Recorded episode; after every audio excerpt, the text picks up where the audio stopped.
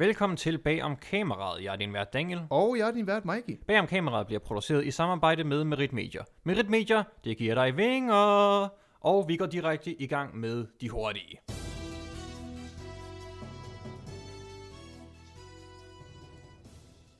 Amazon køber MGM.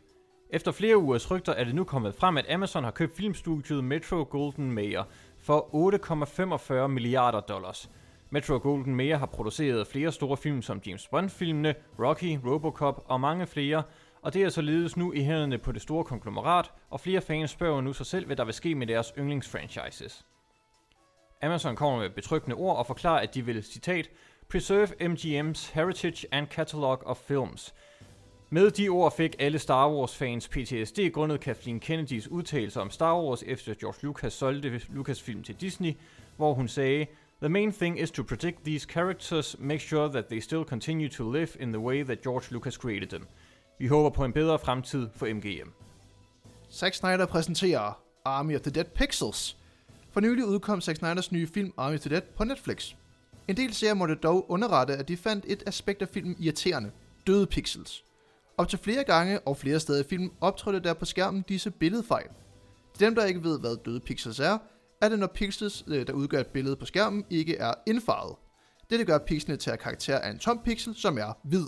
Det vil sige, at der kunne ses små hvide prikker til tider i filmen. Det er stadig ikke sikkert, om det har noget at gøre med filmen eller Netflix, da flere Netflix-film og serier også har haft disse fejl. Mange serier har dog stadig spurgt, hvordan den fejl kunne ske med kameraet, og hvorfor dette ikke blev ordnet i postproduktion.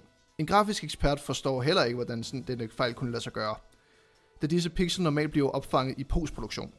Han udtaler, mens han knipper øjnene sammen, det er jo lige der, det er så tydeligt. Vent, det er bare støv på min skærm. Alle, der skal se Army of the Dead, anbefales at støve deres tv af, før de også melder disse små hvide prikker på skærmen. Kevin Spacey er tilbage på alles læber, men på en god måde. Den verdenskendte og anerkendte skuespiller Kevin Spacey forsvandt fra jordens overflade efter flere anklager om, at han skulle have befamlet mindreårige drenge. Flere af de store profilerede sager er afsluttet heriblandt, fordi en af de angivelige ofre døde, og en som trak sin anklage tilbage. Nu er Kevin Spacey tilbage og skal spille med i en film instrueret af den italienske Franco Nero, hvor han skal spille en politibetjent, der jager en angivelig pædofil mand. Kevin Spacey udtaler tilbage om kameraets udsendte reporter, jeg er bare glad for at arbejde med det fag, jeg elsker igen. Fortæller han, inden han kigger ud i et fiktivt kamera og siger med sydstatslig accent, alt går efter planen. Efter at spille en som jæger pædofile, så kan resten af verden umuligt tro, at jeg er en. Hvis bare de vidste. Da det gik op for Spacey, han havde sagt det højt, pegede han bag vores reporter og råbte, se en drage, og løb derefter ud i nattens mørke. Don't sit down, 'cause I remove your chair. Filmskaberen Christopher Nolan endte i 2020 i en shitstorm, da skuespilleren Anne Hathaway kom til at sige, at han bandlyste stole på sættet. Begrundelsen var, hvis folk så en stol, satte de sig, og hvis de satte sig, arbejdede de ikke. Det fik folk til at beskyde Nolan for at diskriminere mod handicappede, der har brug for pauser og at sidde ned.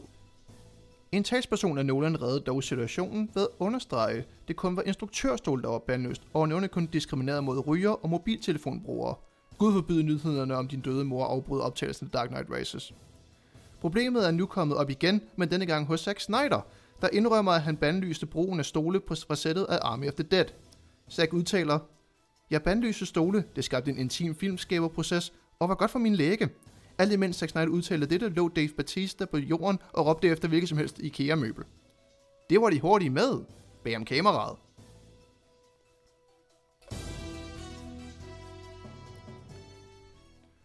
Ja, jeg har lige det der med stolene, det er sådan en non-nyhed. Sådan så kommer vi lidt bagom i det, men fint nok. Nå ja, men i hvert fald, jeg synes det er interessant, at sådan noget overhovedet bliver taget. Og, jamen, det er interessant, at han endte i sådan en shitstorm, Christopher Nolan, oven på det her med at høre, at der ikke er nogen stole på sæt. Det synes jeg er vildt fascinerende på en eller anden måde. Også der er nødt til at komme talspersoner ud bagefter og være sådan helt, bare roligt, der er stole. Ja, lige tage afstand fra det og lige redde ud. Nej, men altså den store nyhed til den her udsendelse, det er jo nok, at Amazon har købt Metro-Goldwyn-Mayer. Det var en af de sidste bastioner, uafhængig fra de store multiselskabe. Ja. Og jeg kalder den nu, der kommer James Bond spin-off ting. Uden tvivl. Ja. Også med masser af repræsentation i, bare for lige at dække sine ting der, fordi det har der jo været en del snak om, det skal være kvinder. Jeg tænker en Moneypenny spin-off serie. Moneypenny spin-off, ja. Måske en prequel-serie, kunne også være et sted at starte. Ja, det ville være godt. Jamen, det er det med, der er faktisk potentiale i at bruge IP'en til mere end bare James Bond. Ja, det synes jeg så ikke, det burde være James Bond til at have filmene. Ja. Og det er det. Altså, ja, det er præcis. Det er det samme, som jeg synes, Star Wars burde have været, i stedet for med Rogue One og Solo, bare holde til sagafilmene. Ja. Der er også lige kommet et nyt interview med J.J. Abrams, hvor han snakker, og han taler ikke direkte om Star Wars, men han siger bare, at i processen af at lave specielt film, der er det godt at have en plan fra starten. Det lyder bekendt. Ja, lige præcis. Ja, okay, det er altid sådan trist, når det kommer ud omkring de her filmserier. Igen, så har vi der var lidt shit show med det nye Star Wars, de nye Star Wars film generelt. Det er altid fascinerende, det begynder, når jeg hører de her sådan, opkøb, der sker meget i øjeblikket. Der tænker jeg altid på BoJack Horseman, hvor de er under sådan Telecom / Pepsi / og så ender de sådan, du ved, en fuldstændig vanvittig liste af navne. Jeg er lidt bange for, når vi begynder at samle det hele. Det kan også være en positiv ting at samle firmaer, uden tvivl merging. For det gør for eksempel, hvis det er et mindre firma, i det her tilfælde, så kan de måske få mere kraft ud i verden og få et navn lidt større. For eksempel Blumhouse også begynder at opkøbe mindre firmaer, for eksempel at have lidt mere køb, altså et firma under sig, der også producerer for dem. Ja. Så det er ikke et decideret problem at opkøbe. Problemet er, som du selv siger, når det er de her sådan, multimilliard virksomheder, der bliver købt. Fordi så ved vi bare, eller vi ved det ikke med sikkerhed, men den tendens, der er, det er, at tingene bliver mere og mere streamlined. Ja. Og de mister sådan deres eget input, jo længere hen vi kommer. Jamen uden tvivl, altså det er der, hvor deres navn stille og roligt, mit gæt på sigt bliver sådan fjernet fra historiebøgerne, ikke? Altså det er ikke så vigtigt, at Fox producerer det her, det er i princippet ligegyldigt. Altså det er Disney, der producerer. Ja, nu er det bare Disney, ja. Ja, det er præcis, og her kommer det så til at være ikke MGM, der producerer, vel? Altså det er det, de kommer også til at blive officielt afsender på det på samme måde som med Star Wars, der er det stadigvæk Lucasfilm, der står for det, og det er Marvel, der står for det. Ja. Men vi ved godt, at hvis Disney kommer og siger, at det er sådan her tingene skal være, så er det sådan tingene kommer til at blive. Jamen uden tvivl, altså de har jo altid, når du købt af et større firma, så ved du jo også godt, hvor du ligesom har din allegiance, hvor du ligesom skal lytte hen. Du skal ikke længere lytte til dem omkring, du skal egentlig lytte til dem, der er over dig i hierarkiet her, ikke? Ja, præcis. Og så er den kommende James Bond-film, den er jo lige blevet rykket op. Ja. Så en hel masse artikler med nu får vi den endnu tidligere, og sådan, og så er det en uge. Jeg hader, når medier gør sådan, så skal det i hvert fald være en måned før. Det er sådan, altså en uge, det er peanuts. Ja, men det er jo fordi, så har vi noget at skrive om den dag i dag, ikke? Ja, men det er jo den sidste med Daniel Craig. Ja. På samme måde, eller forhåbentlig ikke på samme måde som Skyfall også var den sidste med ham, og Spectre var den sidste med ham, men nu definitivt den sidste med ham. Og så er der jo en anden, der skal overtage. Ja.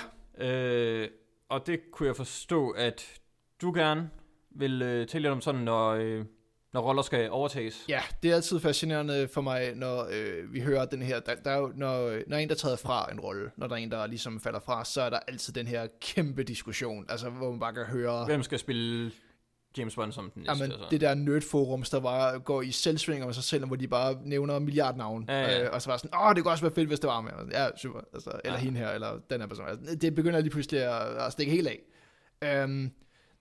For nylig lagde jeg mærke til, at Karl Mørck bliver overtages i Audien Q-filmene. Ja. Det er ikke længere Nicolai Likos, der skal spille. Det er nu. Jeg tror, det var det er Ulrich Thomsen, som der lige præcis over. Er det stadigvæk, men altså, jeg har ikke set nogen af de her film, jeg har ikke læst nogen af bøgerne, jeg ved utrolig lidt om det.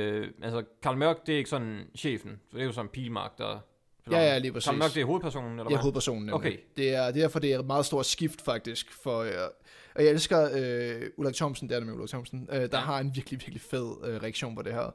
For han skrev jo bare, jamen, altså, internet er fyldt med mundlort. Altså, lige så snart jeg bliver overtaget, så er der dem, der vil elske mig, dem, der vil hade mig, og dem, der vil snakke og sammenligne mig, og sådan, han siger, jamen, det er lige meget, jeg har rollen nu. Og det er, altså, det er princippet ligegyldigt, hvad I synes, for jeg har allerede indspillet filmen. Altså, om det så er til eller fra. Det der jo ligesom bliver problemet med sådan noget, det er jo på lang sigt, eller efter filmen er kommet ud, så skal der være den her diskussion med, skal han så forblive i rollen? Som altid er en interessant diskussion med det.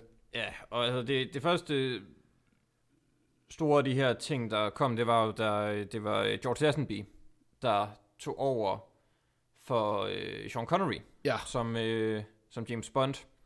Og det var jo sådan set bare fordi, at de gerne ville presse Sean Connery ned i pris. Ja, og... altså, okay, men, altså hvis ikke du tager færre penge, så udskifter vi det bare. Og så bare prøv bare. Så gjorde de det så, og så kom Sean Connery så tilbage til den sidste, det var Diamonds Are Forever. Ja, det var hans sidste film. Vil jeg fortsætte efter det? Eller er det hans sidste? Nej, så der var den der, den uofficielle Never Say Never Again. Men det var jo samme historie som Thunderball. Fordi at Thunderball, den vist ejet af to firmaer, både Metro-Goldwyn-Mayer og en anden, jeg kan ikke lige huske navnet på det, men de havde kun rettigheden til den, så derfor lavede de sådan Thunderball igen, bare under et andet navn, og så med Sean Connery i. Men ja, så altså, vi skal snakke om sådan, altså hvad skal en god aftager gøre og kunne? Ja, jeg tænkte som i nogle af de her, sådan, jeg sad sådan, da jeg tænkte over navnene, for det var mest at jeg snakke om Karl Mørck-sagen, for det er sjovt, når skuespillerne så bare siger, jamen fuck it, du skal ikke forvente mig, som den her karakter, skal forestille mig, at jeg er en ny karakter, og samtidig den karakter, du kender. Det er det, der er svært jo, for at i det her tilfælde, så har Ulrich Thomsen også sagt, jamen, altså, jeg kommer til at stjæle for Nikolaj, selvfølgelig gør jeg det. Altså, for det er det, I kender, det er, at han er på den her måde. Ja, men nogle tingene skal jo også gå igen, for ellers så er det ikke samme karakter, hvor så kalde det personen det samme. Og det er også det, hvor det er også en adoption af en bog, så det vil sige, at du er nødt til at stjæle noget fra bogen også selvfølgelig. Ja. Og det er jo det, når roller er adoptionsmæssigt, så er det jo altid sådan, det er lige meget, hvem der har rollen, bare de spiller karakteren godt. Ja. Og der kan man sige, at James Bond er jo et lidt andet koncept, fordi der har der jo ikke en decideret bog at følge, eller en decideret... Jo, det har det jo sådan set. Jo, i sådan set, men lige pludselig er det også dukket af med, hvor meget James Bond der er. Ja, jeg tror, hvis de er løbet så efterhånden. Ja, og der kan man sige, at når det kommer til de roller og overtagende, så skal man jo også tænke over, okay, kan han så spille den her sådan, form for James Bond, eller en ny form for James Bond? Altså, jeg vil sige sådan helt overordnet, det kommer jo an på filmen i meget høj grad. Den stemning og hvilket univers, den skaber rundt om den karakter, for altså, de to ting skal jo være forbundet. Ja. Du kan jo ikke have Cesar Romero's Joker fra 60'erne i The Dark Knight. Nej, lige præcis. Det vil jo være et fuldstændig clash i tone og udtryk. Også en karakter, der har skiftet rolle mange gange, og næsten hver eneste gang, altså bliver Jokeren i det her tilfælde, han bliver jo hver eneste gang snakket om, sammenlignet med den her. For ja, det er en ikonisk rolle at spille. Ja. Og jeg har til dato altid set, at folk skal prøve at lave deres eget unikke take på det. At der er ikke nogen, der ligesom... Jeg føler, at der er få, der har stjålet i godsøjne, har ligesom taget inspiration fra hinanden, selvom at selvfølgelig udseendemæssigt har taget inspirationen, men ikke sådan skuespilsmæssigt. Ja. Meget forskellige leveringer af Jokeren. Ja, det er faktisk... det vil jeg give dig ret i. Men igen, det ligger også i den her... Hvilken tonalitet det giver for... Altså, det leder bare op til, at det skal være på forskellige måder, det kommer på, og det giver... flere visioner, flere udtryk, mere og vælge imellem, og det gode er jo, at de gode versioner stadigvæk er der, uanset om der kommer en ny og dårligere udgave. Og det må man aldrig tage fra dem jo, at dem, der har spillet karakteren på den måde, du er glad for, jo ikke er forsvundet, som du selv siger, at det medie stadig findes derude i verden eller andet sted. Ja, og det er altså, jo godt lige i forhold til Jokeren, at vi har Troy Baker til at tage over for Mark Hamill, fordi de lyder fandme ens. Ja, han har simpelthen fået lavet stemmebåndene på en god måde, at han lige kan stjæle den på en god, eller i hvert fald kopiere den stemme. Det er også mange, der snakker om, når det kommer til de her ikoniske roller, når folk vil ikke have, det bliver erstattet. Det er jo også sket med Batman-karakterer. For eksempel det der med, at der var jo en kæmpe stor diskussion i nogle tilfælde om Kevin Conroy nogensinde skulle ligesom afgive stemmen til nogle andre. Her tænker vi simpelthen Under the Red Hood, der er det ikke ham, der lægger stemmen til Batman. Yeah. Det var ikke bare en sygt underlig oplevelse, når man ser sådan filmet i forlængelse af The Animated Series. Ja, yeah, men altså, nogle gange, altså, man kan godt høre, at Kevin Conroy, han er blevet ældre. Altså, yeah. Det er jo noget, der kommer til at ske helt naturligt. Nu har han så kunne være der ekstremt længe, fordi at, han kun lægger stemmen til. Og ikke er der fysisk, så skulle man sådan gøre ham til sådan en ældre Bruce Wayne i sådan Batman Beyond-film, eller sådan noget. For der har lidt sådan, det skal være en, der har spillet Batman, der skal tage den rolle, hvis så en film... Uden tvivl. Men en af de helt store ting, det er, det går på, om der er tale om en reboot, eller om det er en direkte efterfølger til en film. Ja. For altså, man siger jo, at de første 4 store Batman-film, altså Batman, Batman Returns, Batman Forever og Batman Robin, at det ligesom foregår i samme kontinuitet, selvom der er 3 forskellige Batman i den. Fordi Robin, Chris O'Donnell, går jo igen i de sidste 2 film. Ja. Og alle andre, udover Batman, basically, går igen i de samme roller. Og det er bare sådan lidt, altså, okay, fint nok. Ja, men det er jo, og selvfølgelig, når man har forelsket sig i en, der portrærer en karakter, det er bare, du ved, det er altid hårdt at se nogen overtage, specielt når de gør et ringere job, end dem, der var før, kan man sige. Ja. Og det har jo, når man tager sådan en film som Batman og Robin, som blev lidt en anderledes Batman-film, lad os kalde det på, for at sige det på en sød måde. Og tilbage til 60'erne. Ja, og den har jo også, den der, som du selv siger, den der 60'er charme over, så det kan man jo ikke tage fra den. Men det ændrer ikke på, at vi fik en meget... En anden version af Batman i hvert fald, der portrættet. Ja, altså Batman og Robin, den er god, hvis man ser den som sådan en komedie. Ja, mere eller mindre. Den er jo sådan en parodi på sig selv efterhånden. Ja, men de 4 film, det er virkelig bare sådan, altså...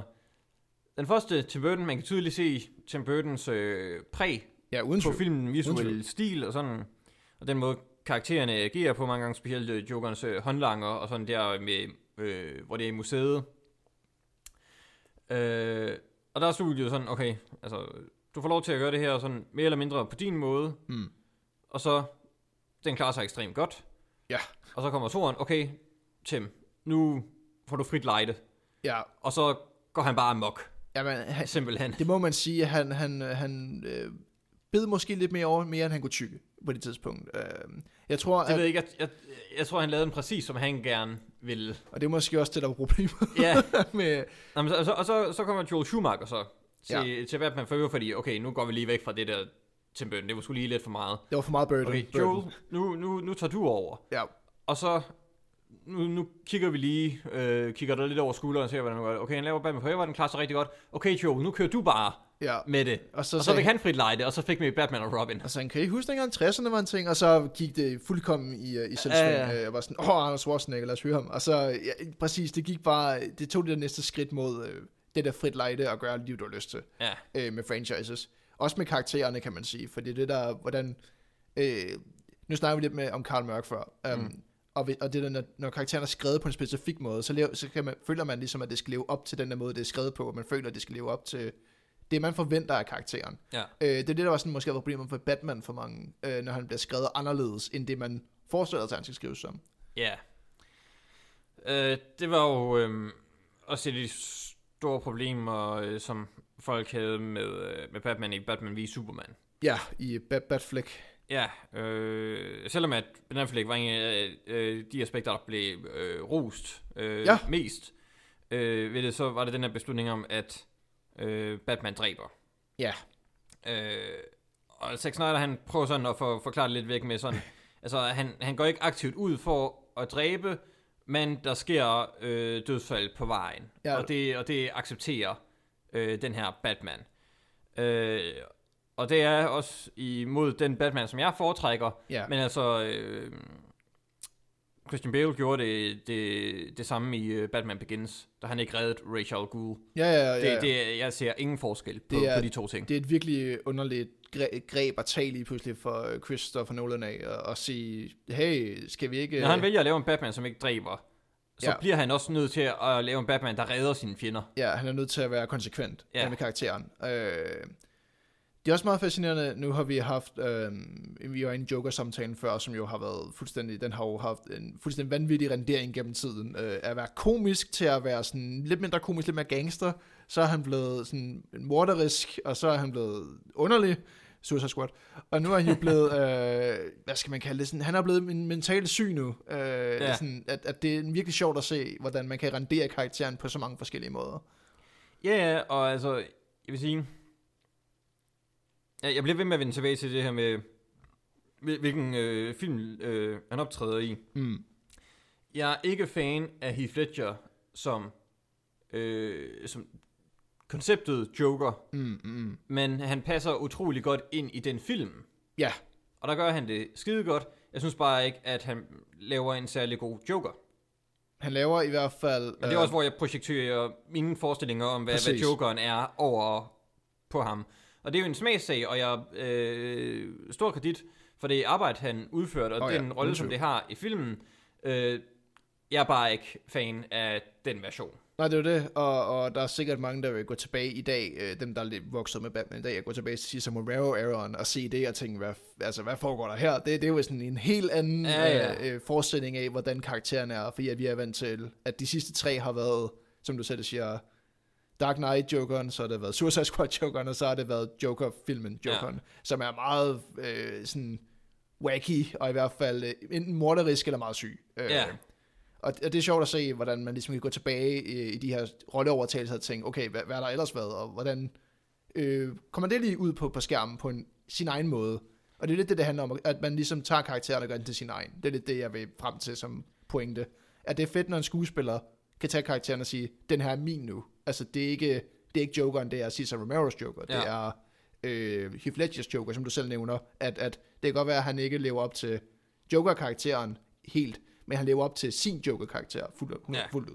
Men jeg glæder mig til at se, hvem den næste James Bond bliver, fordi altså, hver inkarnation, der har været, har ligesom fulgt med tiden. Ja.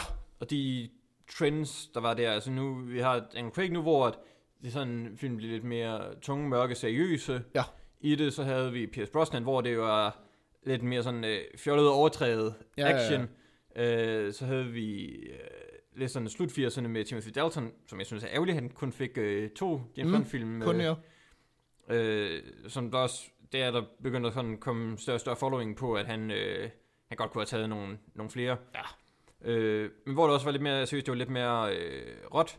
Ja. Så har vi det er lidt mere, hvad skal man sige, fjollet, komiske-agtige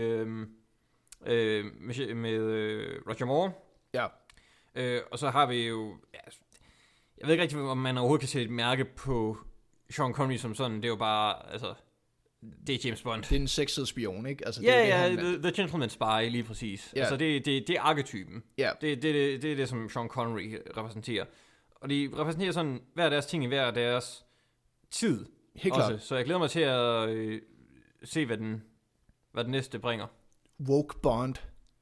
Der har jo været snak om Idris Elba i nogle år. Og tilbage til det, så kan man jo... Jeg følger med i sådan nogle tråde der og tænker, okay, der er altid dem, der tager det ud på det der sidespor med sådan... Det kan ikke være det her, fordi at... for eksempel, den kvindelige Bond har jo altid været omdiskuteret, om det overhovedet kan lade sig gøre. Den er jeg ikke fan af. Det er jeg altså ked af at sige. Ja, der er jeg bare overbevisning, James Bond er en mand. Jamen, det er jo det, altså, og der kan man jo sige, som vi snakker om, at portrære karakteren på en valid måde, er jo også at sige, jamen, selvfølgelig vil den nok eksistere, og den vil nok helt klart få sin egen identitet, men det ændrer ikke på, at James Bond-karakteren er forbundet med, hvordan den var. Der er visse træk, som... bliver nødt til at gå igen, for at vi stadigvæk kan sige, at det er det samme karakter. Jeg skulle tilbage til alt det, vi har nævnt. Batman, Joker, Karl Mørck for den sags skyld også. Ikke? Der er ting, der bliver nødt til at gå igen, for at man stadigvæk kan kalde det... karakteren. Ja, lige præcis. Nu nævner vi jo, så lave en spin-off med nogle karakterer fra James Bond-universet, hvis den her, men bare hvis du vil udforske det med den IP, i stedet for at tage den ud til at se, i stedet for at lave en original karakter, det er jo det, du undgår med det her, det er jo ligesom bare at sætte et IP-mærke på og sige, det er James Bond, bare roligt, fordi så skal du ikke ud og lave en original karakter, der skal paces og sættes penge i og sådan noget. Kan du huske den der animerede serie James Bond Jr.? Ja, det kan jeg faktisk godt. Jeg husker, den kom på, var det TV2 eller DR1 eller sådan noget. Hvem var det, der spillede ham der, ved vi det? Nå, det ved jeg ikke, det var en eller anden, men det var også James Bond Jr. Ja, ja. En af mange, må man næsten gå ud fra. Ja, det er der jo så, hvis vi har med det, men ja. Jeg tror også, at Idris Elba kunne helt klart lave sin egen rendition. Men det jeg mener med, at han skal så ikke prøve at kopiere, han skal prøve at lave sin egen James Bond. Det tror jeg også, han vil. Ja, uden tvivl. I forhold til en stor James Bond... det var altid lidt farligt at bevæge sig ud på det område. Jeg tror, jeg bliver nødt til at se det, før at... Jeg tror det. Nej, men før jeg kan bedømme, om jeg synes om det er live. Altså, Gud skal det vide, jeg elsker Idris Elba. Ja, ja. Sexet person. Mm. Nej, jeg havde ikke noget imod, at han spillede, eller... Jo, jeg havde noget imod, da han spillede. Jeg havde ikke noget imod, da han skulle spille... Roland Deschain i Det Mørke Tårn. For han er ikke sort, også i forhold til en anden karakter, hvor der er nogle sådan raceforhold, som, hvor hun er sort. Ja. Nu har jeg aldrig kommet med i filmen, men det kunne jeg ikke se, hvordan at det så lige skulle spille sammen, hvis han også er sort. Men så jeg synes, han var et fint valg til det, på trods af, at karakteren normalt er, var hvid. Ja, og det er jo det, jeg mener med sådan, at det er jo en, hudfarve er altid en mindre, altså det er jo bare en pigment, ikke? Altså, og hækker vi forbinder karaktererne med vis udseende, og det kan man jo ikke tage fra det, at I forbinder James Bond med en hvid mand. Ja. Det er en hvide imperialist. Der er sikkert nogen, der vil kalde ham det ude i verden. Ja. Nå, men lad os stoppe samtalen om det. Ja. Der. Nu, jeg har haft det travlt med eksamen, og jeg kunne bare sige, at du har skrevet tween-film. Ja. Vil du forklare mig? Ja, jeg var en tur på Guardian og læste en masse af de her sådan, forskellige indlæg, folk kan lave. Du kan bare skrive ind med læserbrev. Ja. Og der var to, der handlede om film og tv-serier, og hvordan det ligesom skal opfanges af forskellige ting. Det ene af dem var en der snakker om, mænd er sexistiske, fordi de hader den her tv-serie, fordi den er skrevet en kvinde og sådan noget. Og det, naturligvis. Det var ekstremt kedeligt, og der var ikke nogen grund til at snakke om det, fordi du ved allerede, hvor den samtale skal hen. Ja. Men den her, synes jeg, kunne være fascinerende at tage op. Det handler om den her kvinde, der har ladet sine børn se lidt mange ting, lad os kalde det på den måde. Det er sådan noget med, hun havde fået hende til at se sådan Sharknado, og...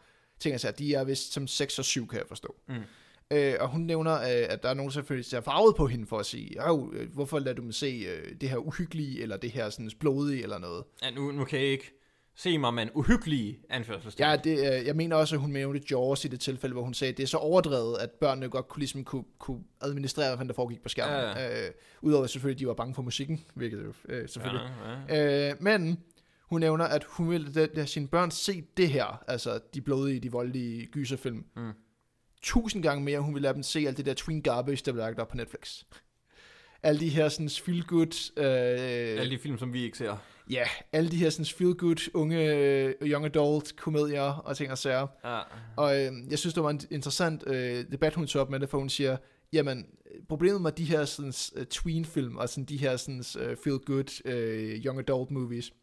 der de ofte har sådan en eller to moraler bagefter.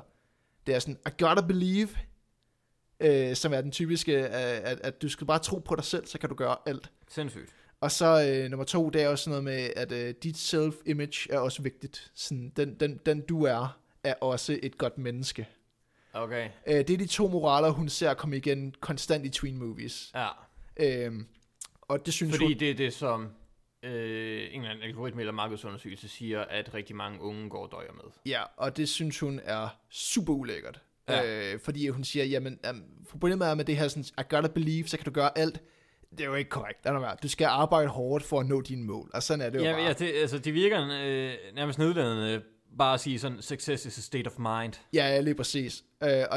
Og hun sagde sådan, at hun havde desværre taget en af sine døtre, det der, og hun kunne simpelthen ikke tage hende, altså det var sådan noget, hvordan kan du sige sådan noget højt, altså du siger, jamen mommy, just gotta believe, og var sådan, shut up. det er den der H&M-reklame, but children can save the world, eller sådan noget. Ja, lige præcis. Og det... sådan, nå, ved du hvad som jeg kunne høre det. Ja, i stedet for så gå derud og find det der skrald, i stedet for at sige det højt. Jamen altså, hvis du gerne vil gøre noget for klimaet, så gå ud og samle skrald op, eller... Bliv forsker inden for det. Find en løsning. Nej, you just gotta believe. Løs Cold Fusion, altså.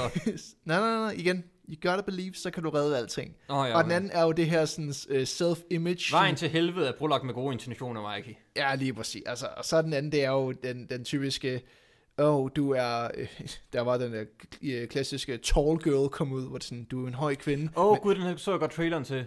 Og som man ved, når man ser traileren til en Netflix-film, så har man set hele filmen. Ja, det mener jeg også, hvad jeg kan forstå, du har gjort her. Ja. Ud fra de små samtaler, jeg har hørt om den. Ja. Men det er også bare sådan, du er en høj kvinde, det er bare helt i orden. Ved du hvorfor? Du er perfekt, som du er. Du er perfekt, som du er. Ja. Og det er jo selvfølgelig også, som du selv siger, med I gotta believe, det er noble ting, der bliver sagt. Ja. Men substansen er bare, altså det den moral. Det er det man kalder empty platitudes. Det er nemlig, det er tomme kalorier, når det kommer til hvad du. Det er ligesom den nye Wonder Woman. Har du fået set den? Nej, der har jeg ikke fået set det endnu. Nej, okay. Er der også I gotta believe moment? Nej, men de snakker bare om the truth hele fucking tiden. The truth. Sådan i starten og slutningen, der bliver the truth nævnt sådan 500 gange, og det er en gang. Hvad er the truth?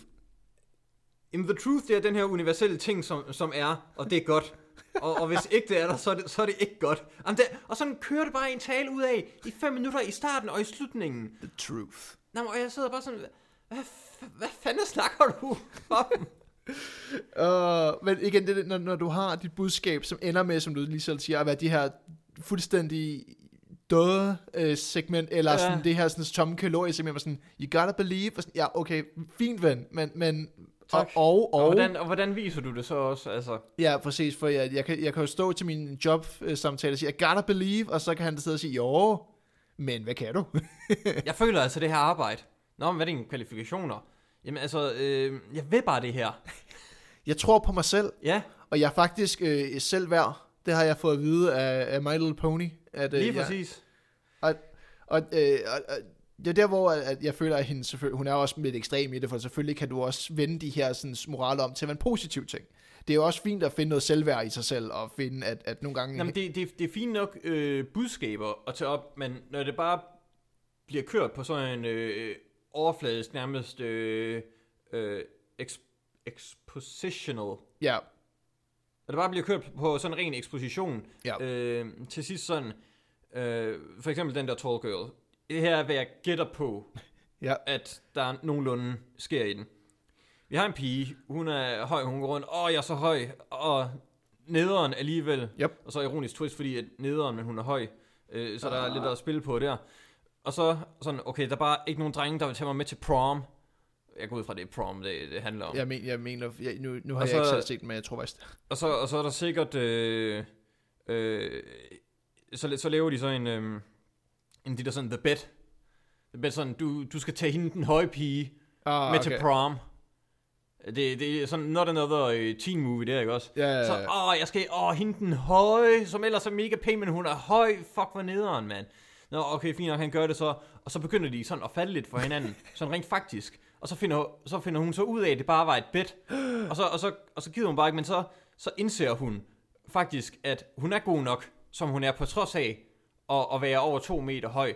Og så tager hun til prom, og så fortæller han hende, det var så dumt af mig at gøre sådan, og så finder de sammen til sidst alligevel, og hun er indset. Jeg skal bare stole på mig selv, så går det helt nok.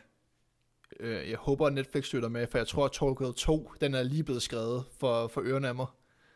Den er... Tall Girl 2, too big to fail. Too tall, too furious. Altså two, med total, too big to fail. Too tall, too furious, vi kører. Ej, men i forhold til det her, jeg kan huske, Chris Pratt, han gav en tale, jeg tror det var til MTV Movie Awards, ja. Hvor han talte om det her med at være perfekt.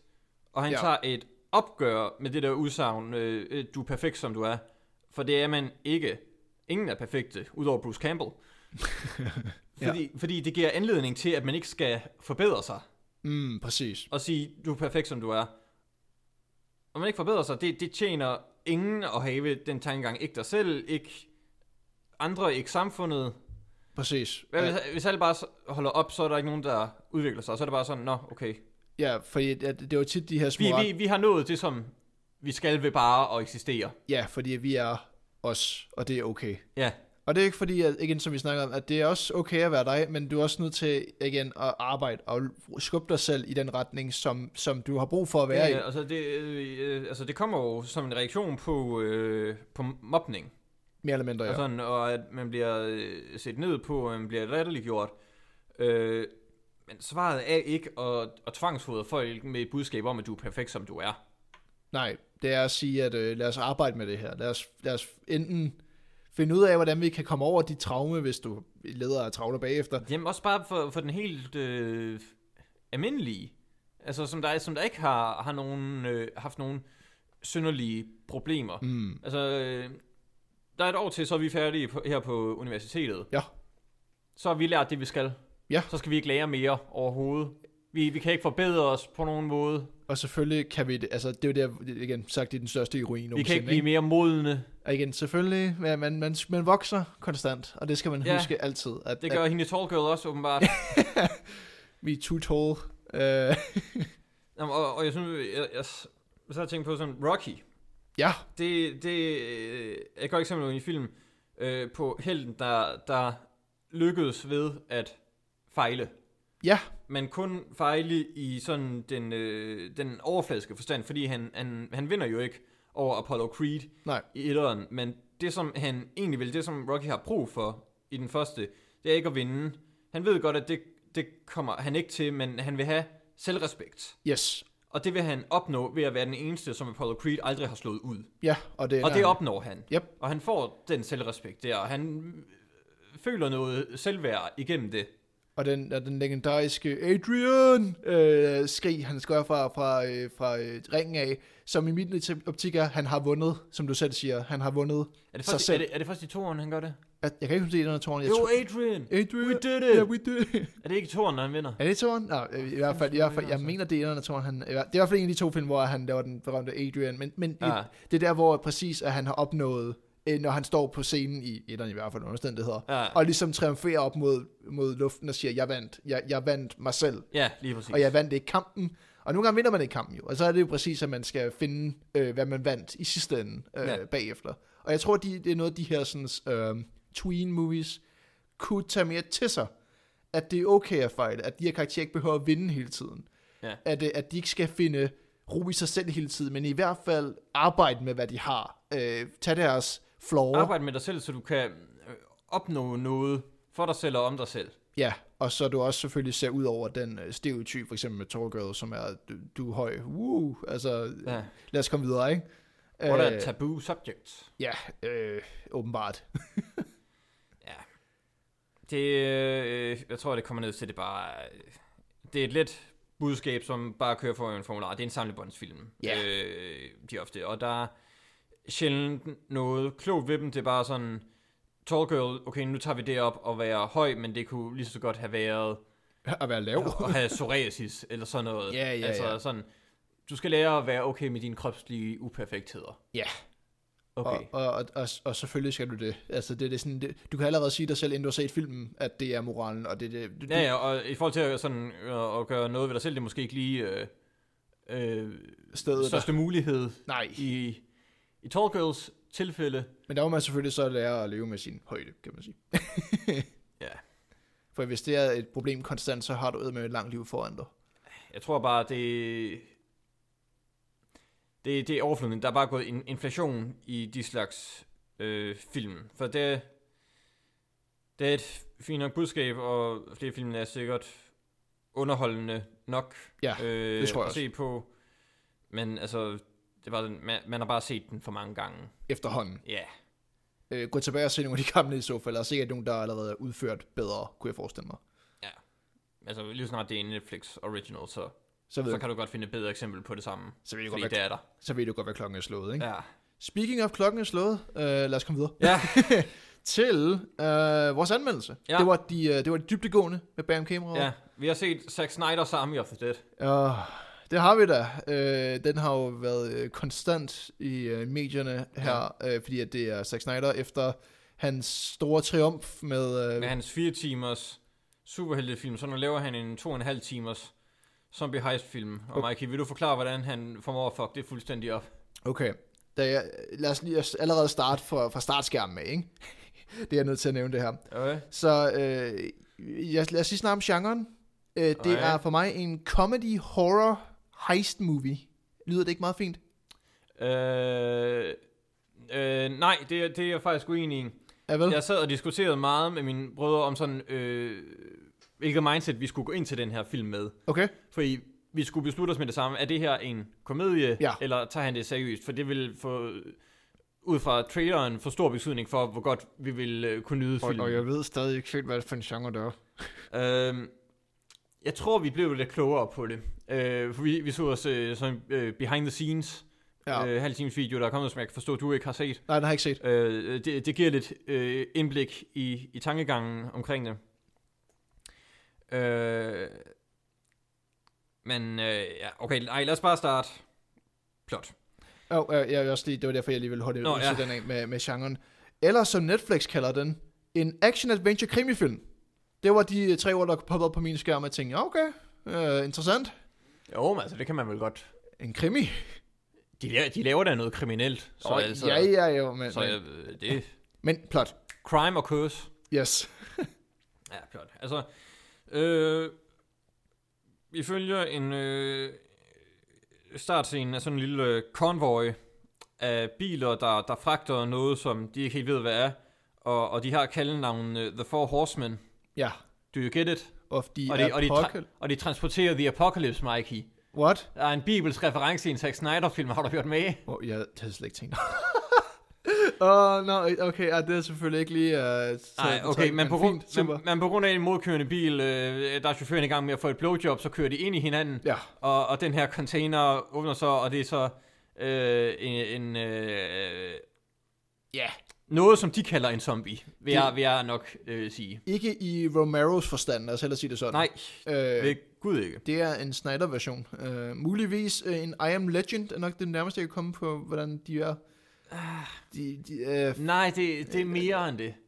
Ja, det kommer vi til. Det kommer vi til. Der er en zombie. Nå, men og så en fin åbningsmontage, fordi den vælter og bliver sluppet fri lige uden for Las Vegas. Ja. Og så åbningsmontagen ser vi så, hvordan zombie-apokalypsen sker udelukkende i Las Vegas, og der er noget, de refererer til The Zombie War, som foregår i Las Vegas, og så får de så barrikeret hele byen af. Så det er kun i Las Vegas, at der er zombier. Vi følger så, et år-ish efter, med Dave Bautista, som der skal samle et hold. A crew. Og, gotta get the crew back together again. Og de skal så ind i en casinos pengetank og hive pengene ud. Yes, for de er untraceable. Så lige det præcis. Er ren profit. Ja, hvad er det, de skal ind? Er det 50 millioner? 200 millioner dollars. Og de får så 50 af dem. The crew, som han så kan dele ud. Han får at vide, at han kan dele dem ud, som han vil. Han får så sine 2 gamle venner. Alle de 3, de er veteraner fra Zombie Wars. Og de beslutter sig så for, at de får 15 hver. 15 hver, og så deler de sådan resten ud blandt holdet. De resterende, de finder. Jeg elsker, du elskede åbningsmontagen. Det gik først op for mig sådan halvvejs inde, at jeg skulle følge med i, hvad der foregik på skærmen. Nå. Fordi der er sådan en kæmpestor pink bogstav over hele skærmen. Så jeg synes faktisk, det var utrolig rodet, og det var først bagefter, det gik op for mig. Det er hovedpersonerne. Gotcha. Og så, det skete sådan halvvejs ind i montagen, så jeg tror... Altså, jeg kunne ikke kende Bautista. Jeg vidste ikke lige, hvem der sådan ellers rigtig var med. Nej, men i filmen. Det var fordi, jeg havde lige fordi jeg tænkte, det er bare sådan en almindelig Shaun of the Dead opening, du ved, hvor vi ligesom har bare tilfældige mennesker dør og sådan noget, ikke? Ja. Så den var lige røg forbi mit ansigt, for jeg troede, at det var mine øjne, fordi det var meningen, at jeg ligesom... bare tænkte, det er bare intro. Ja, men jeg, efterfølgende var jeg sådan, det er en god måde at gøre det. Det er altid en god måde at lave zombie-film på at starte med. Hvordan? Ja, men de skal så ind og hente de der millioner, og så slippe ud, inden at der dropper en atombombe inden for, om 3 dage, fra de går ind, eller lidt over en dag. Lidt over en dag. Så dropper der en atombombe, fordi regeringen har besluttet, at nu går de bare hele stedet for, så er zombierne ude. Uden tvivl, det bedste komiske element er, når de skifter over til hvordan præsidenten udtaler sig. Det synes jeg var vildt humoristisk. Sådan noget, About the 4th of July would be not cool to drop the bomb. Sådan, der var sådan lidt Trump-retorik, der bliver kørt ind der. Og de går også rundt, rundt om med sådan nogle temperaturtjekker. Så er der også lidt sådan corona-agtig over det. Sådan elementer taget fra virkeligheden. Fordi at man bliver varmere, eller koldere, når man er en zombie, fordi død kroppen dør, så man kan sådan tjekke, om nogen er smittet. Jeg fandt aldrig ud af, for altså, der er nogen, der sådan skifter med det samme. Der er nogen, der tager lidt hurtigere om at skifte. Jeg forstod aldrig rigtigt sådan... Det er det, vi kalder, hvis man sådan skulle forklare det med... Plottet kræver det. Jeg skulle sige, med sådan med medicinske termer, det er plot convenience. Ja, lige præcis. Og det er noget, som den her film lider meget af, plot convenience, i min optik. Ja. Okay. Har du nogle åbningsargumenter for, hvorfor den her film er fuldstændig i hampen? Jeg har en lille spørgsmål. Jeg vil gerne se, om jeg kan besvare dem. Jeg vil ved på, at jeg kan. Okay. Og det... vi kører nærmest bare en spoiler ind, fordi vi har en del, vi skal igennem, og... meget af det vil kun give mening, hvis du har set filmen, så kan du nogenlunde følge med i, er det vi siger. Så hurtigt inden vi går ind i spoilers, Mikey, vil du anbefale Army of the Dead? Nej, okay, vi går videre til spoilers. Okay, hvad var det spørgsmål? Hvis målet var at få hovedet fra en alfa-zombie, hvorfor gik to mænd så ikke bare ind og fik fat i dronningen, som de ved kommer frem, som det første de siger, hele missionen ville tage 5 minutter? Tak. Det var legit noget af det allerførste, jeg tænkte, fordi at, heistfilm er okay. Heistfilm kan være gode, heistfilm kan være godt skruet sammen. Heistfilm oven i Zombie Apocalypse, det er et sjovt koncept. Det er et så original og god idé, især fordi, at som jeg ovenikøbet bagefter var rigtig glad for, at da de inddæmmer Las Vegas, bare sådan, det er ovenikøbet en kendt setting, og den er lukket, vi skal ikke tænke på sådan, kommer zombie rundt om hjørnet, fordi vi ved... Man kan have rigtig meget sjov med det. Det kan du så ikke have med den her film, men du kan have haft det rigtig sjov med konceptet. Og den her ideen er så, at de ligesom, alle sammen tror jo, vi skal ind og gøre det her, og selvfølgelig er der double cross, fordi jeg er velkommen til heistfilm. Ja, og jeg nåede mærke, at vi skulle halvanden time inden at, og den var altså 2,5 timer her. Ej, det var en time og 40 minutter, inden at det begyndte at føles som en zombiefilm, fordi det der, hvor zombierne går til angreb, fordi at de bliver styret, de går ikke bare rundt og er zombier, jo, de bliver styret af de her alfaer. Og der, vi skal en time og 40 minutter ind, inden at det begynder at føles som zombiefilm, og det tager 2 minutter, og så det væk igen, det element. Jeg kan huske, da de kommer ind i byen første gang med hende her, The Coyote, som er ligesom er deres, hende der ved alt om zombier. Det er også derfor, at ham der, det double cross man, han er sådan, hende der skal jeg finde. Ja, som ingen kunne se komme, at han ville double cross dem. Hvad er han ond? Takuyama, den mest stereotypiske japanske mand nogensinde. Er han ond? Nej. Men i hvert fald... Jeg synes, det var interessant, og så altså, de gjorde noget ved det, sådan, da de kom ind i byen, så er det sådan, at hvor alle zombierne, sådan, de er lige her, fordi at, de er dehydrerede, på grund af, at de er ude i solen. Ja. Og der kunne jeg ikke lade mig tænke sådan, der har jeg eddermame fjernet meget suspense, altså fra filmen ved at sige, at de er her ikke rigtigt, altså zombierne, de... Ja, og det fører mig faktisk videre til et andet spørgsmål, jeg har. Hvorfor var der ikke et payoff med, at regnen gør de tørre zombier levende? Jamen, de nævner, at når det regner, så er der zombier. Altså, så skal det også begynde at regne. Jamen, det gør det ikke. Nej, det skal det altså. Det er fucking Nevada Desert hele vejen igennem filmen. Men det var sådan, okay, så der er det her aspekt ved zombierne. Du har lavet det berører vi aldrig igen. Du har lavet den sygeste suspend-opsætning, fordi du siger det, og så kigger du op på himlen og ser skyerne. Fordi det ligger jo alle sammen ved udgangen. Ja. Så det er jo sådan, lige når de skal til ud, så begynder det at regne, og så er de cuttet af. Vi har lige allerede lavet bedre suspense-opsætning. Som jeg selv siger, du ser det der, du ser dem ligge på jorden, du hører hende sige det, du ser op på himlen, du ser, nej, skyerne kommer. Bum, du har lavet en sindssyg fed opsætning til en konflikt, og den bliver overhovedet ikke givet. Altså. Okay. Næste spørgsmål. Ja, tak. Der kører jo det der. Ja. Hun laver jo en lille switcheroo, så hun har zombiehovedet, fordi hende og japanernes bodyguard, de er kahoots om at få det her zombiehoved. Da han låser dem inden og stikker af, han laver Berg-manøvren fra Aliens. Der er mange sidestillinger med Aliens, men det kan vi altså sige. Men der, hvorfor siger blondinen ikke, at hun har hovedet? Jeg ved det ikke. Fordi så bliver han jo nødt til at låse op for at få fat i det. Ja, det vil jeg forrede sig. Okay, nej, men endnu mere, så stiller jeg et spørgsmål. Okay, så det er oppe i sådan en skagt, han stikker i, ikke? Ja. Okay. Hun har en kæmpe stor industrisav, som ikke kan skære...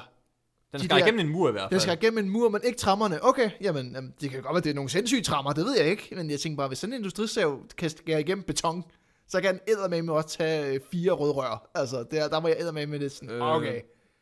Jeg ved ikke nok om industrisav til at kunne besvare det fyldestgørende. Jeg tror, at industrisav er mærket Blood Convenience. Som, ja, selvfølgelig. Ligesom alle andre ting. Ja, lige præcis. I den her film generelt. Var det dine spørgsmål så far? Har du flere lækre spørgsmål? Ja, men det går ind under andre ting. Okay, det sidste, ja, okay. Er Gita død? Det er lige meget. Nej, for det er hele datterens eksistensgrundlag for at være med i filmen og være inde i byen. Det er at redde hende der. Er hun død? Hvorfor må vi ikke se, om kvinde, som hende Katie, datteren, er villig til at ofre sig for, om hun overlevede? Jamen, moralen er jo, at det handler ikke om at finde en erstatning til sin far, men at finde sin far. Nå ja, men altså, Gitters børn finder der i hvert fald ikke deres mor, så det er helt sikkert. Jamen, det er jo.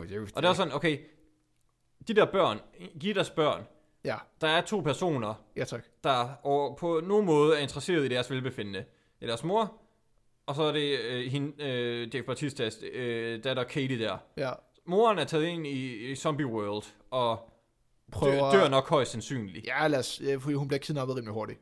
Og så Katies beslutning er, i stedet for at tage sig af børnenes velbefindende, det er også at tage ind i Zombieland, hvor hun højst sandsynligt dør. Ja, så de der børn, de er fucked. Ja, og det er en under kategorien, at jeg synes, datteren, hun er den værste. Ja, hold op. Altså, hun er muligvis den værste karakter i den her film. Speaking of, lad os komme over i karakterer. Ja, okay. Så problemet med heistfilm er jo ofte, at du skal have introduceret rigtig mange karakterer, fordi de som har den der ting, de gør. Ja, vi skal have en montage med, hvor de bliver rekrutteret, hvor vi lige får et hurtigt indblik i deres quirks og evner. Ja, det gør hurtigt, at de bliver ekstremt one-noted, for det er den ting, de skal gøre i film, og det er det. Og så har du normalt en main character, der ligesom er den, der har en karakter i filmen. Fair nok. Ocean's Eleven er nok et eksempel. Altså, problemet er bare, at når selv din main character er ekstremt one-noted, så har du bare en film af mennesker, der bare eksisterer. Jeg føler, at ingen af de her mennesker havde altså en personlighed, udover at I am the safecracker, og så er det sjov. Eller I am the helicopter woman, og jeg er lidt sjov. Hun var jo greenscreenet ind i hele filmen. Er det rigtigt? Ja. Jamen, hun sagde, det var en eller anden komiker, vist, som der kom ud i noget sådan MeToo-agtig sag, og så blev hun greenscreenet ind i hele filmen. Okay. Fair nok. Det, jeg synes også, det er søvnligt ud nogle gange, når hun optrådte, men det har jeg så et svar på nu. Ja. En ting, vi også snakker med tone, om det her med, er det en comedy, er det problemet er, at det også opstår i, når Dave Bautista sammen med Katie, og de sådan har nogle virkelig melodramatiske moments, bare sådan, yeah. I had to kill your mother, you know. Og det opstår bare sådan, når du samtidig har en eller anden wannabe gangster, der er med i et guitar-lignende YouTube-video, så jeg forstår ikke, hvor du vil hen med de her ting. Og så samtidig cut over til den lidt spøjse tyske safecracker. Som helt klart er den bedste karakter i den. Han var spøjs om, altså jeg forstår ikke hans beslutning om, at han skulle ofre sig selv for ham den sorte der. Nej, altså, de havde haft nogle scener sammen, men altså, det går jeg ud fra i Snyders øjne var nok til, så havde de et forhold, og så ville han gerne ofre sig. Det er problem nummer 2 med heistfilm.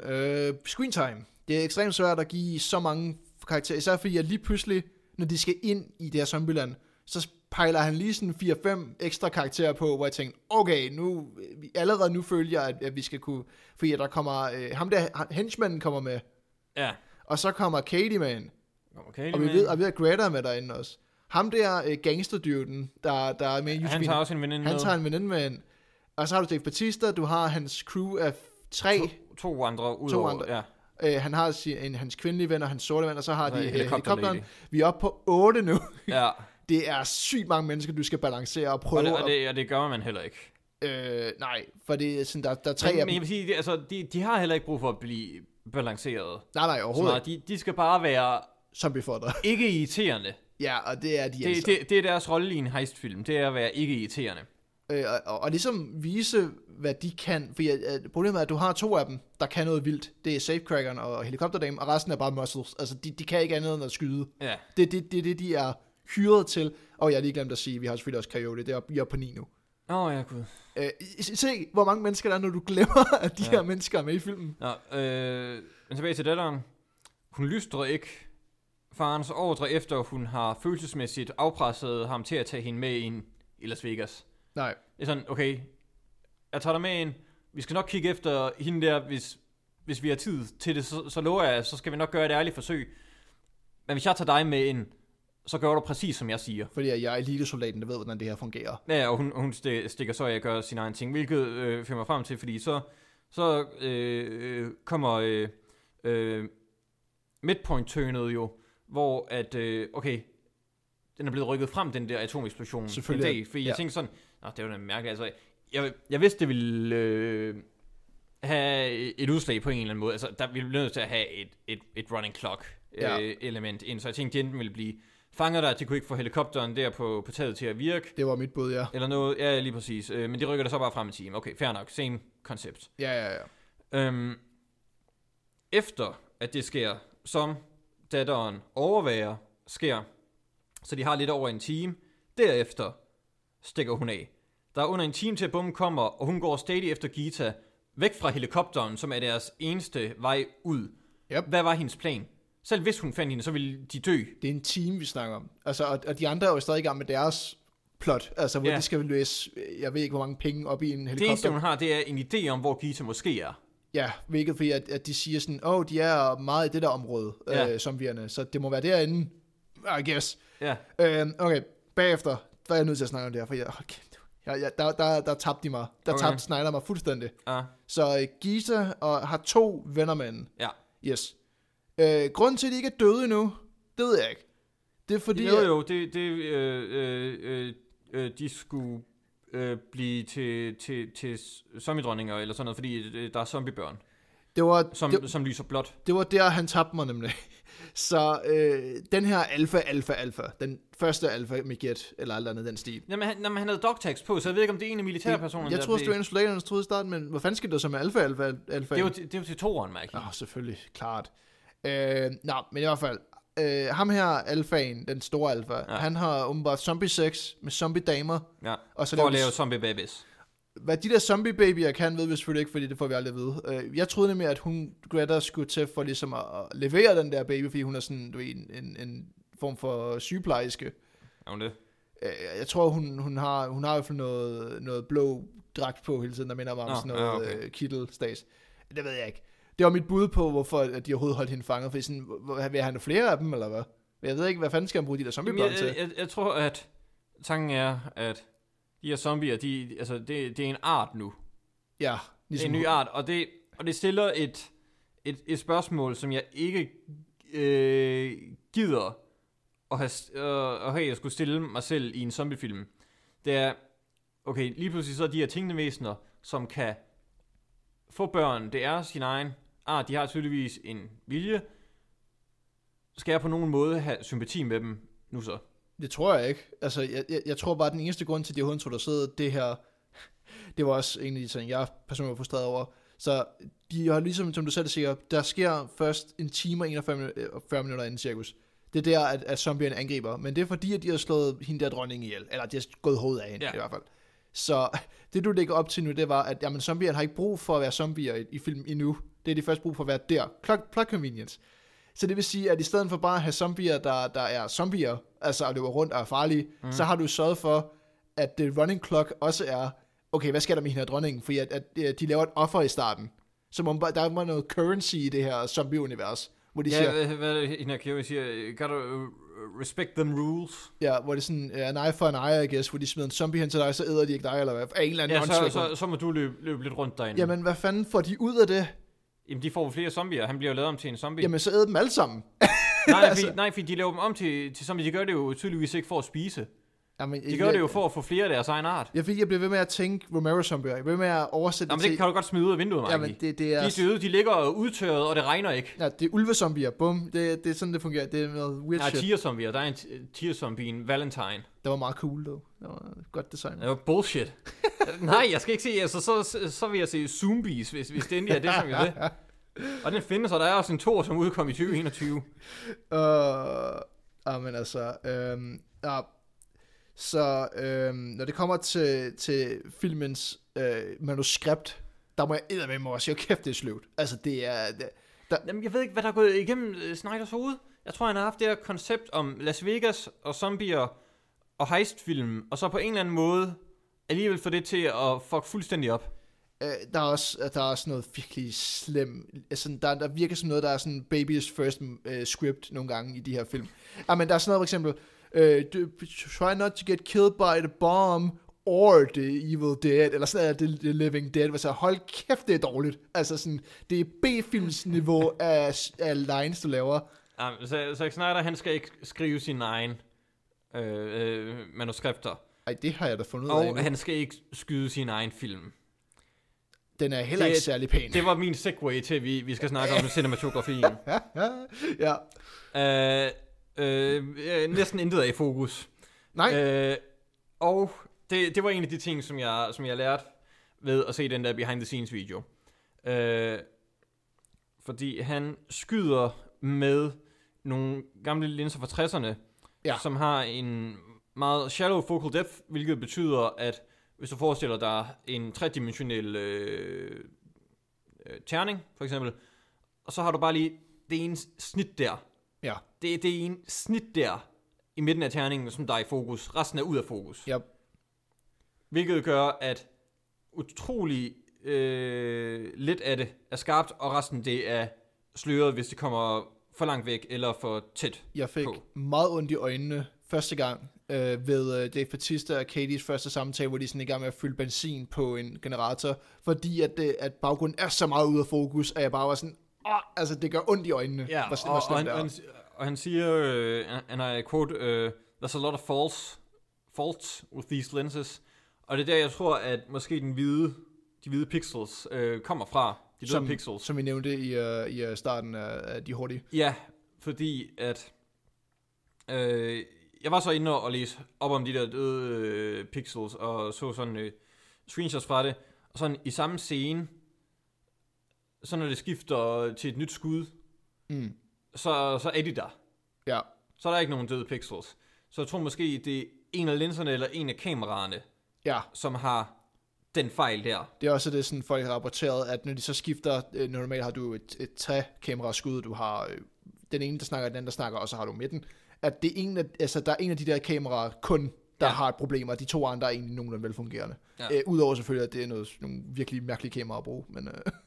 Ja, og der er et andet sted, hvor jeg har set samme form for linser og fokusføring, og det var i Nightmare-sekvensen i slutningen af Zack Snyder's Justice League, som jeg ved, at han også selv skød.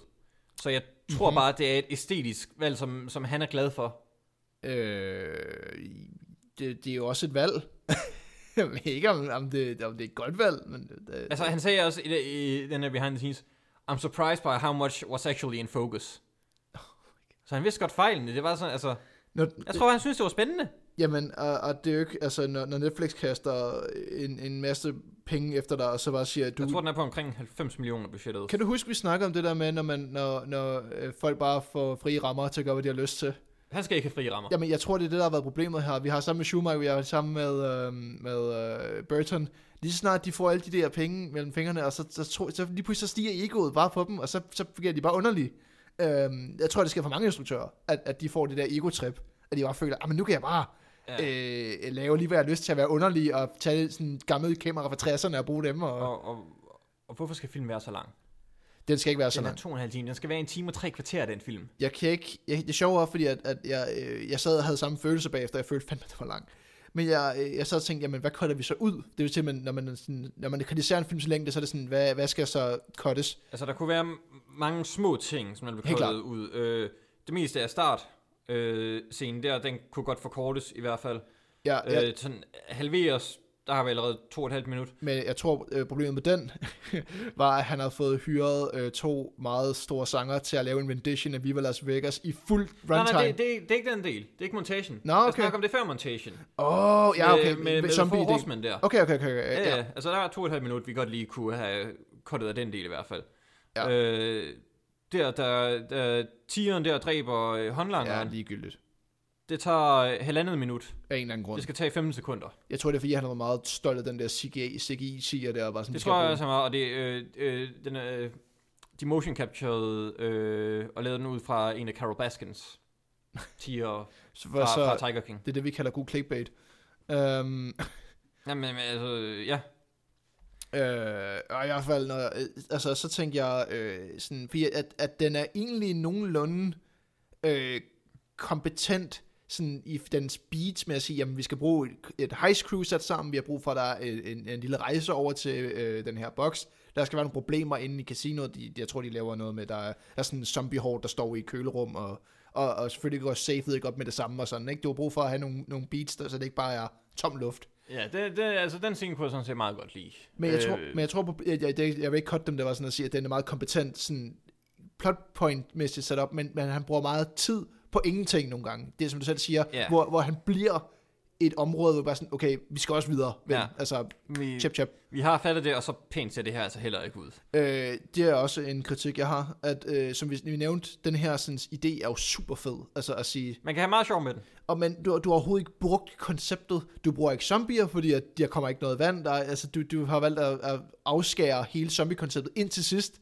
Og når du ikke gør det, så er du bare i en tom by med et pengeskab, som skal åbnes, så der er heller ikke noget heist. Du tilføjer også lige en fin ting der. En by. Hvor fanden er Vegas i det her? Altså, så brug da den setting, fordi jeg føler overhovedet ikke, vi er i Vegas mere. Altså, nej, de har et shootout i casinoet til sidst der, men det kunne have været hvilken som helst bygning. Du har en virkelig, virkelig ikonisk by. Ja. Altså, brug da den for helvede. Altså, det virker som om, at du bare har sådan... Det virker som om, du ikke har fået lov til at filme i Vegas. Og så er det bare taget her, og så er der en vej, og resten det sådan, skal du lukke øjnene for findes. Altså, alt omkring Vegas, alle de ikoniske bygninger, og de ikoniske ting, de findes egentlig ikke i den her verden. Altså, jeg tror, hvis du drejede kameraet, så ville der bare være en tom parkeringsplads. Ja, altså jeg er imod den intelligente zombie. Men jeg er meget imod den intelligente zombie. Så er det bare endnu et monster, der er svært at dræbe.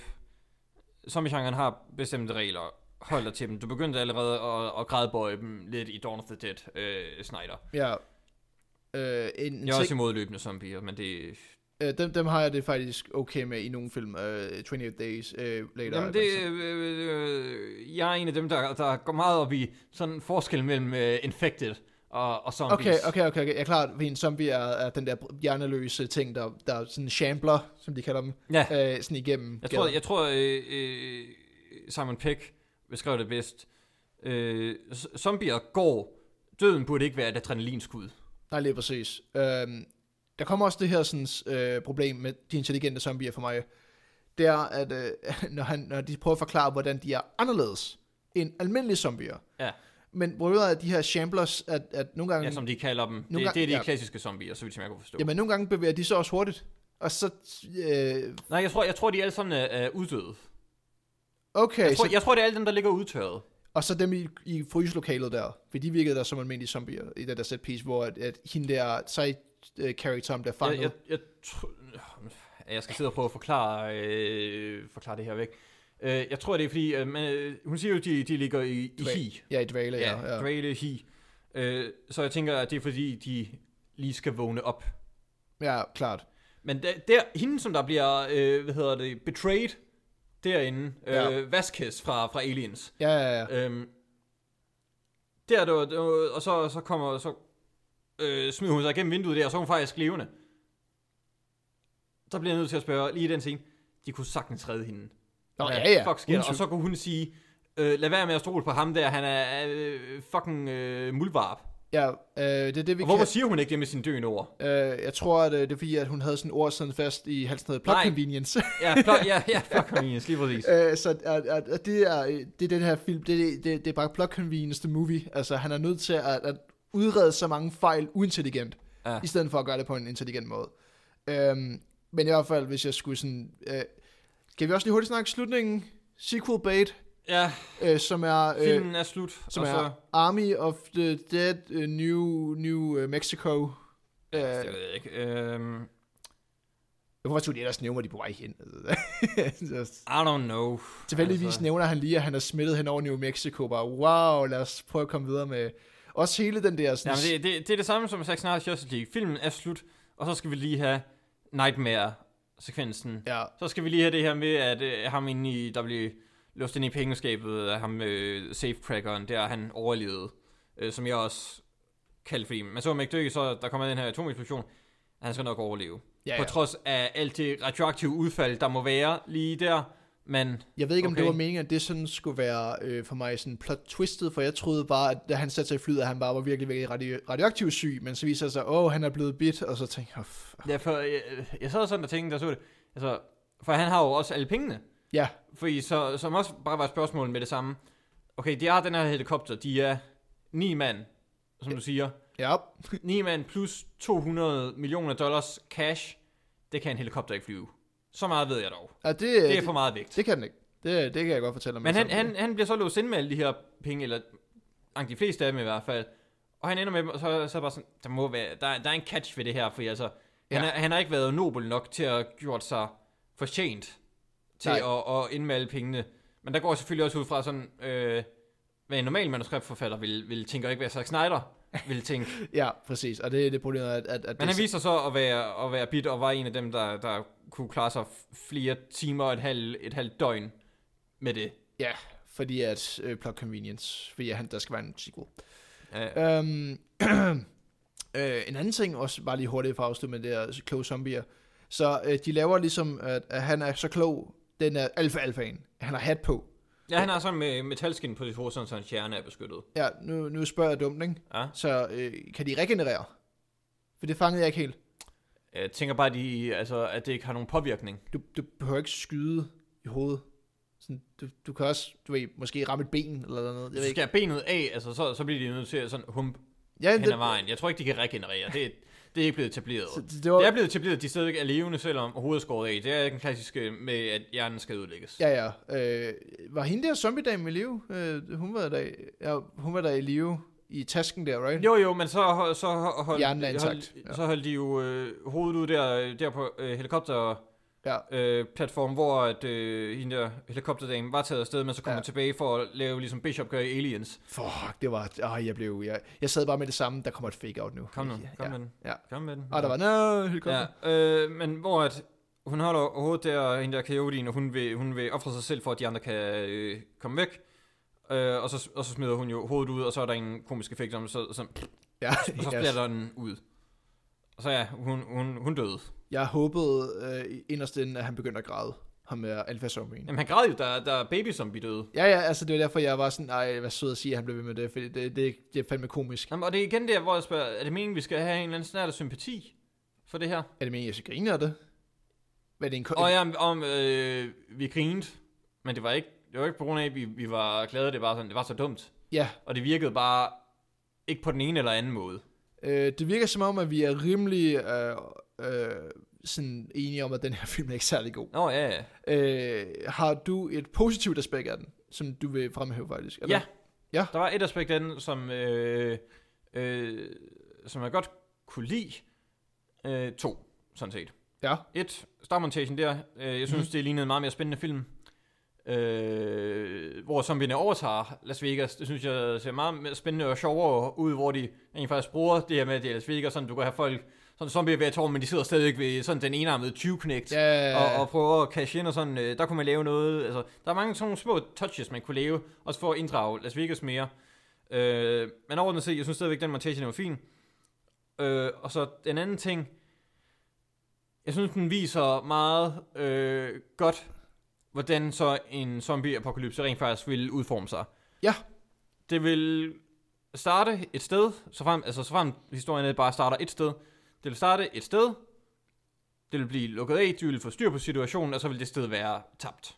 Ja, eller i hvert fald... Det synes jeg var sådan, et, hvad jeg forestiller mig, det meget realistisk ville være som. For det er sjovt, at i de her sommerfilm, det er altid bare, hele verden bliver bare på 2 sekunder forvandlet til grød, hvor jeg tænker, okay... I Snyders Dawn of the Dead, der er det jo på den måde. Ja, så bliver det bogstaveligt til, at der går 2 timer, så er hele verden jo allerede over væk. Ja, det er natten over, og så sker det, og så møder vores hovedkarakter... det var ikke dens version af Flyboy, ja. Peter West. Og så, vi kom lige herfra, men der var flere af os dengang. Dude, det er en time siden, hvad snakker du? Du kan ikke blive sådan en replik af på, altså det har foregået i 3 timer eller sådan noget. Ja, præcis. Vi sad lige bag podcasten, ja. Og lige snakkede lidt om Snyder i sig selv. Ja. Og vi snakkede om det der med, det er godt for mig, hvor... Han kan virke meget inkompetent som instruktør til tider. Jamen, efter alt det ros, han fik for Snyder-cuttet, så synes jeg, det her det er en perfekt film til at vise, hvordan han mere rigtig er. Jamen, især fordi han har fået alt for frie tøjler, som du siger. Både cinematograf, manuskriptforfatter og instruktører har han taget rollen her som. Ja. Og det her, der er 2 ting, han tydeligvis ikke kan finde ud af. Undskyld mig virkelig at være... Ja. Han har ikke vist mig, at han er god cinematograf til at lave skud, og han har ikke vist mig, at han er god til at skrive en historie. Nej. Han har vist mig, at hans instruktørrolle sikkert er fin. Altså, vi har jo set film, han har været god til. Altså, 300 Watchmen og så videre. Det er jo film, der er solide gode film. Ja. Men der er fandme også noget meget af det, han laver, der bare ender i en grød af ingenting. Altså... Ja. Afsluttende kommentarer. Vil du... Det er et slut manus. Der er alt for mange... sådan disposable characters, fordi vi er oppe på 9, hvor jeg siger, du kunne nemt have koldet 3 af dem. Men der skal være lidt zombieføde. Ja. Det skal der jo være. Men altså, så hvis du allerede koldet 3 fra, hører på 6, altså der kan du spise 2 af dem, så har du stadig 4 mennesker tilbage, ikke? Du kunne nemt have koldet nogle af de her 9 fra. Den har udnytter hverken zombier eller Vegas særlig godt, det er ikke en særlig god heistfilm, det er ikke en særlig god zombiefilm, det er ikke en særlig god actionfilm. Action nok, det den gør bedst. Hvis jeg skulle sige en af tingene, at selv det at gøre den rimelig ringe. Altså, så det er en film, jeg ikke vil anbefale. Jeg kan ikke sige, hvem jeg skulle anbefale den til. Altså, jeg kan ikke engang nævne, hvem der skulle ind og se den her. Ja. Min afsluttende kommentar. Jeg havde håbet, den havde været mere dum. Så man var mere underholdt. Den starter med Richard Cheese, den mest sådan, komiske sanger nogensinde, introducerer den, og man sidder bare, så håber jeg fandme, den er sjov. Ja, han vil lave en action-zombie-heist-film.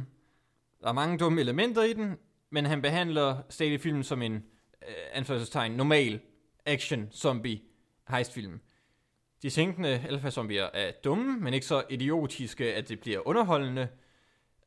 Men værst af alt, så er det altså, når man ser en zombie græde over sit ufødte barn, så har man fornemmelsen, at Snyder vil lege med, og man kan føle sympati for et monster. Jeg kan hverken anbefale den som en zombiefilm, som en heistfilm, eller som en actionfilm. Det var vi jo rimelig enige om, at den er ikke særlig god, desværre. Vi må begynde at indføre en regel om, at vi skal tage nogle shots, når vi er uenige. Når vi er uenige. Det kunne være fascinerende at se, hvad der vil ske der. Nå, det var det for denne gang af Bag om Kameraet. Vi er snarligst tilbage. Pøj, pøj. Pøj, pøj.